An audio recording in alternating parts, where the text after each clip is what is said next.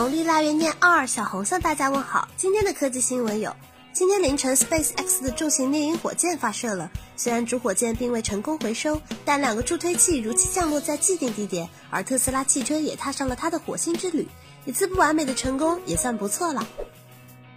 上周五，华为公司董事长孙亚芳在北京会见了英国首相特里萨梅，并与英国政府签署了三十亿英镑的五年期采购协议。比尔·盖茨投资了一家名为 Carbon Engineering 的公司，该公司计划用大量的巨型电扇吸收空气，从中汲取出二氧化碳作为生产新型燃料的原料。这减碳方法真够简单粗暴的。支付宝官方微博表示，从今天起，小伙伴们可以在内地的四十一家 Apple Store 零售店用支付宝付款。苹果公司今天正式对外推送了 iOS 十一点三的第二个测试版，该版本加入了人们最为期待的降频开关和电池健康状态查看功能。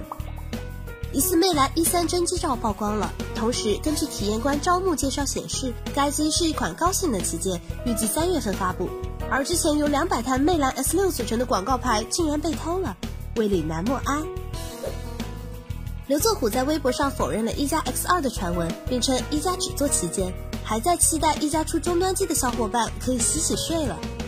极简又拉风，每天一分钟。